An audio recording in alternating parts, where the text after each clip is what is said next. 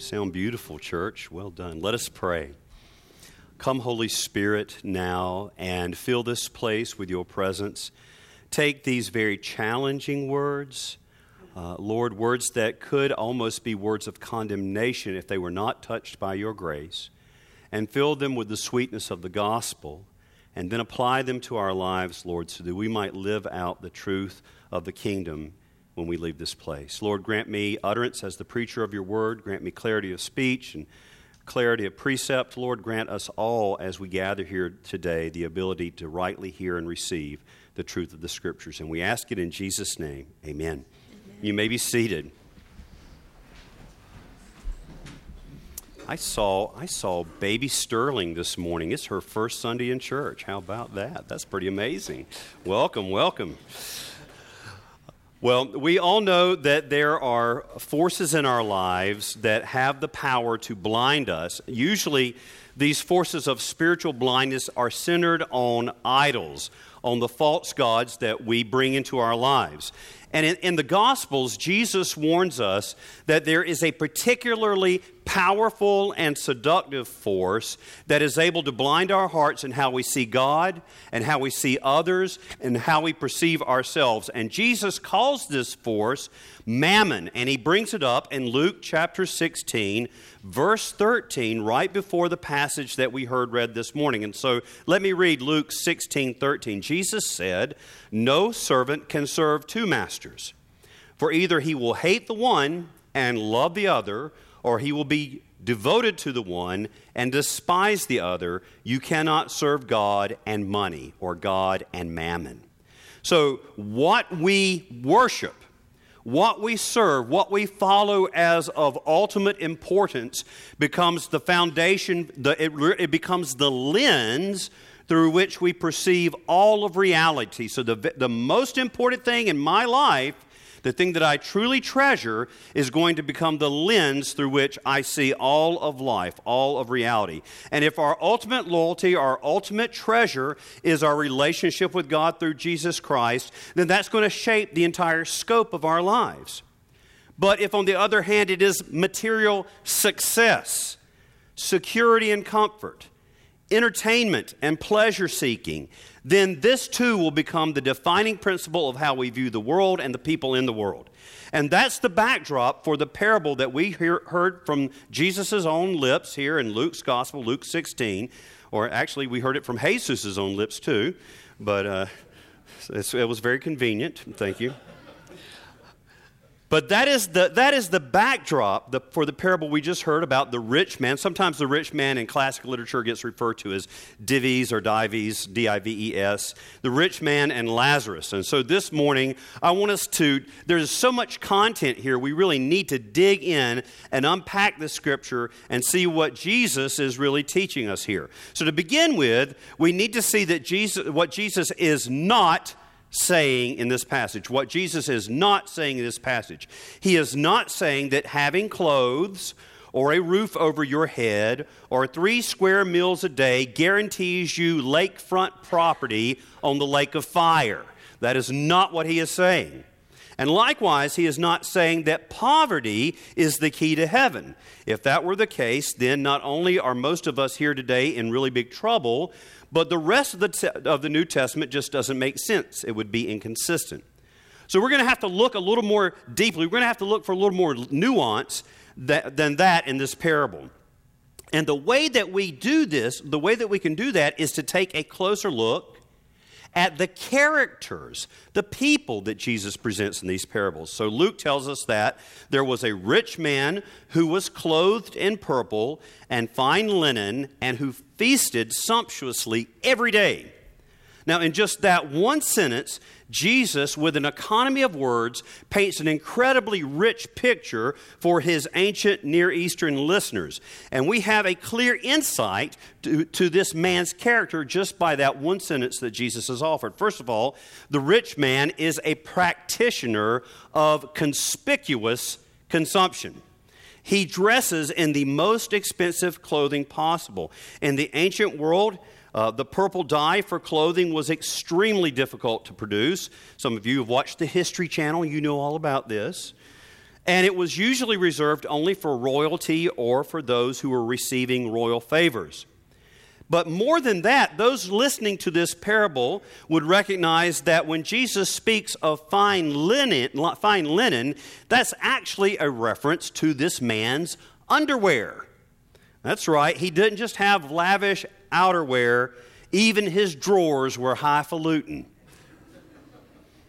And the only reason to dress this way is to advertise your wealth. You want people to know that you have made it in the world and that this is your means of promoting the fact that you are a success. I look at me, these are the qualities of a successful person. I am a successful man. Now, on top of his lavish wardrobe, he also, Jesus says, feasts sumptuously every day. Now, you can't have a feast without guests. And so every day, a stream of A list guests come through his gate, the gate of his estate, into his palatial residence. And no doubt those guests are appropriately wowed by the buffet and the air of opulence. And they probably say, Man, you, uh, Dives, this is better than the embassy suites. I mean, this is better than having your breakfast prepared to order at Embassy Suites. I love Embassy Suites, by the way. That's my favorite place. You have really made it in life. And there's one more detail here. Jesus says that he feasted like this every day. This means that he was not observing or letting his servants, his staff, observe the, sta- the Sabbath day. His wealth, in his life had trumped the Torah, the law's command, to remember the Sabbath day and to keep it holy. And we know that faithfulness to the Torah, so listen, we know that this is actually a point that Jesus is making because faithfulness to the Torah is on Jesus' mind and on his listeners' minds because right before this parable in Luke chapter 16, verses 14, 15, and all the way through 17, Jesus has this to say Listen, the Pharisees who were lovers of money, heard all these things, and they ridiculed Jesus. And he said to them, You are those who justify yourselves before men, but God knows your hearts. For what is exalted among men is an abomination in the sight of God. Now, listen, he says this, but it is easier for heaven and earth to pass away than for one dot of the law, one dot of the Torah to become void. So Jesus' listeners are already tuned in to think about observing Torah when they hear this parable. And there is no doubt that they picked up on the fact that the rich man did not remember the Sabbath day and keep it holy. So, what is all, all of this, this picture, this character uh, sketch that we've received adds up to something? Well, the rich man flaunts his wealth, he doesn't keep the Sabbath. He obviously ignores God's command in the law and prophets to care for and protect the poor. And, these, and the things that he exalts are what Jesus calls an abomination in the sight of God. Now, listen, this is very important. The only time in all four Gospels that Jesus refers to any human activity as an abomination to God is here in this parable, and it is in the context of what is considered to be success among men. And that's astonishing. Literally, right outside the rich man's gate, we encounter the second character in this story. And at his gate, Jesus said, was laid a poor man, man named Lazarus, covered with sores, who desired to be fed with what fell from the rich man's table. Moreover, even the dogs came and licked his sores. Now, again, with just a few words, Jesus paints a rich picture. First of all, we know the poor man's name. His name is Lazarus. And it's interesting that in, there is no other there is no other parable in all of the New Testament. Jesus tells no other parable in which a character is given a name. Nowhere, nowhere else in any of Jesus' parables is a character named. So there must be a reason for this. And the name itself reveals the reason for why Jesus Jesus includes it. That the Hebrew word that we translate as Lazarus, or gets taken up into Greek and then translated into English as Lazarus, is actually Elazar. Elazar. And it literally means the one God helps. So in Luke's gospel, Luke is specific. He begins this in the Magnificat, you know, uh, with Mary, you have considered the lowly estate of your handmaiden. In Luke's gospel, the poor are lifted up as examples of those who have great faith due to the fact that their only resource is God. Since he is a beggar, by definition, he has no family to care for him. He had, if he had a family, he wouldn't be sitting on the side of the road as a beggar. Lazarus is the one whom God helps because ultimately God is his only help in this world. And we know from the text that Lazarus can't even get around on his own, that he's not mobile because he has to be laid by his friends in the community outside the gate of the rich man. He has to be placed there. they put Lazarus there because they imagine that the rich man is going to have mercy and have pity on Lazarus. And then the ESV text offers a very weak translation where it says that Lazarus desired to be fed with, the, with what fell from the rich man's table. Desired to be fed just doesn't capture the power in that statement. Here's what it really says He was longing to be filled from the table scraps, he was longing just to eat the scraps that fell from the rich man's table. And even in the context and the, the wording there actually indicates that it's a longing that will not be and cannot be fulfilled. And then Jesus adds this phrase. And some of us went, ooh, when he said it. Moreover, even the dogs came and licked his sores. Now, I think most of us realize that dogs have always been considered unclean animals uh, certainly by uh, ancient Middle Eastern Jews, and then later by uh, other people living in the Middle East, in the, in the uh, Muslim community in particular. They're considered to be unclean animals. They were and, occasion, they, and occasionally still are maybe used as guard dogs, but almost never as a family pet. We usually read the text, therefore, as if the dogs are adding insult to injury. It's like saying, Not only was Lazarus sick and hungry, but to make matters worse, the dogs came and licked his wounds. But that is not what's really going on here in this passage. And that's not the way Jesus' first listeners and Middle Eastern listeners would have heard this text. The early, some of you know that I love to talk about uh, an ancient Middle Eastern Christian commentator. His name is, was Ibn al Taib. And he was a monk, he was a, a Bible scholar and a Bible commentary, commentator, and a, a physician. He lived in the 11th century AD, and he says this about the dogs in this story. Listen to what Ibn al Taib says. I understand that the licking of Lazarus' sores gave him relief and eased his pain. This reminds us that the silent, unspeaking animals felt compassion for him, and they helped him and cared for him more than humans. He was naked without medical attention other than what he received from the dogs. So now you're thinking, all right, you've given us a lot of background. What is this all? What's the point of all this? Well, here it is. Listen. Jesus sets up this parable to say that the rich man had it in his power to relieve Lazarus' suffering and to fill his belly. He literally had to step over him every day coming in and out of his house. We know that by the text that he knows Lazarus' name. Why do we know that? We know it because in later in the passage, when the, lift, when the rich man lifts up his eyes and in hell, is in hell, he calls out the name, you know, Abraham sent Lazarus. So he knows Lazarus' name. So he certainly noticed him lying there, but he did not lift a finger to help this man. He was completely blind to Lazarus's need and his own responsibility to help. So he's blind to Lazarus's need and his responsibility to help.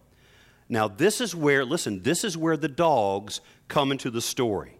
Jesus is saying that by licking Lazarus's wounds, the dogs offer more comfort and care to the beggar than does the rich man. In other words, the rich man is worse than an unclean dog. Jesus is saying, by comparison, the rich man is worse than a dog. You are lower than a low down street dog. The rich man, this son of Abraham, knows the prophets. He knows what is taught. He has told you, O man, what is good. Micah chapter 6, verse 8. And what does the Lord require of you but to do justice, to love mercy, and to walk humbly with your God? And he doesn't do any of that. And yet, the, rich, the things that the rich man exalts, the things that the rich man sees as success, the things that really matter to him, the things of men, as Jesus says, are an abomination, unclean, detestable, odious to God. But there is a point finally in this story where the rich man and Lazarus have a moment of absolute equality. They are completely at the same level in one moment. They both die. And in that and, and death, they are equal, equal in this parable and in their lives for the very first time. The poor man died and was carried by angels to Abraham's bosom. The rich man also died and was buried. And in Hades, being in torment, he lifted up his eyes and saw Abraham far off and Lazarus at his side. Lazarus and the rich man find that their roles are reversed. They're inverted after death. The poor man receives an angel escort, I guess with angel sirens and angel, angel flashing lights, a big motorcade of angels to the great feast in paradise where he reclines in the place of honor right beside another rich man. But a rich man who did not allow his possessions to claim his devotion, and that is Father Abraham. The rich man is shocked to wake up in hell, tormented. He's not used to this kind of treatment. Don't you know who I am? Don't ever say that, by the way. who says that? Do, do you know who I am? Actually, nobody knows your name in this story. We only know Lazarus' name. Don't you know who I am? There must be some mistake. And then what happens in, in, in the parable next is the real punchline of this story.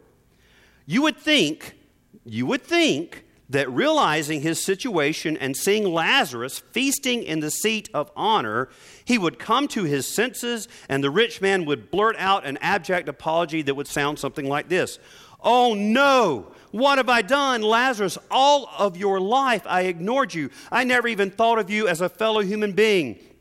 Now I realize that I've sinned against you and I've sinned against God.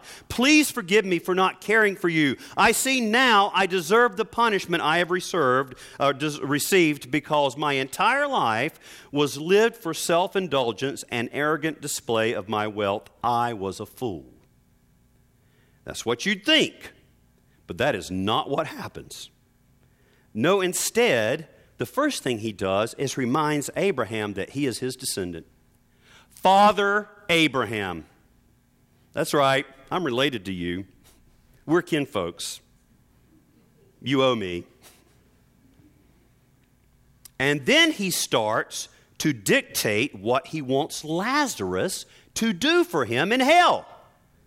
As the Brits say, what cheek? What cheek? What nerve?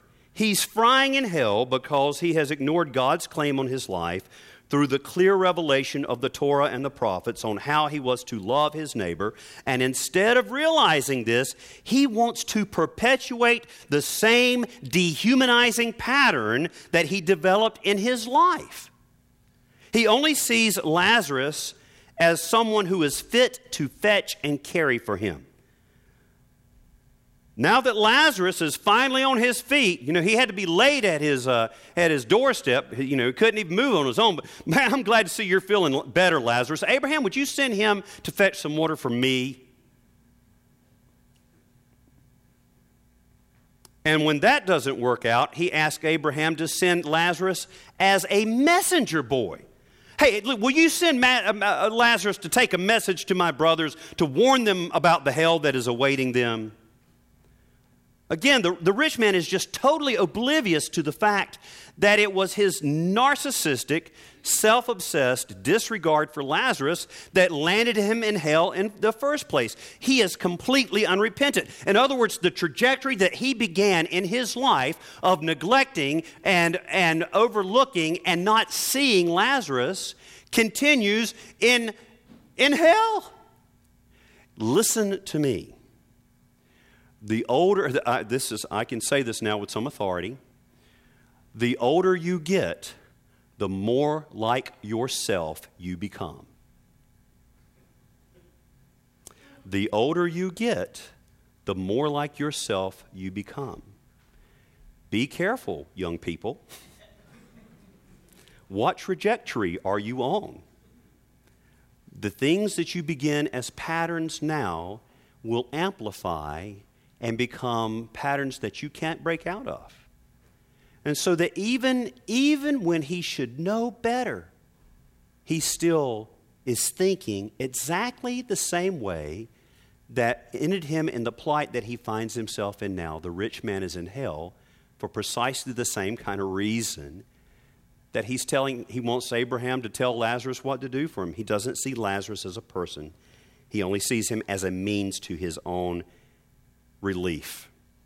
Abraham tells the rich man that the revelation given in the law and the prophets are sufficient to warn anyone. We don't need to send Lazarus to run an errand for you because the, the Word of God in the Torah and the prophets is sufficient to warn anyone. What's more, if they harden their hearts against God's written word, they will even reject the witness of one raised from the dead.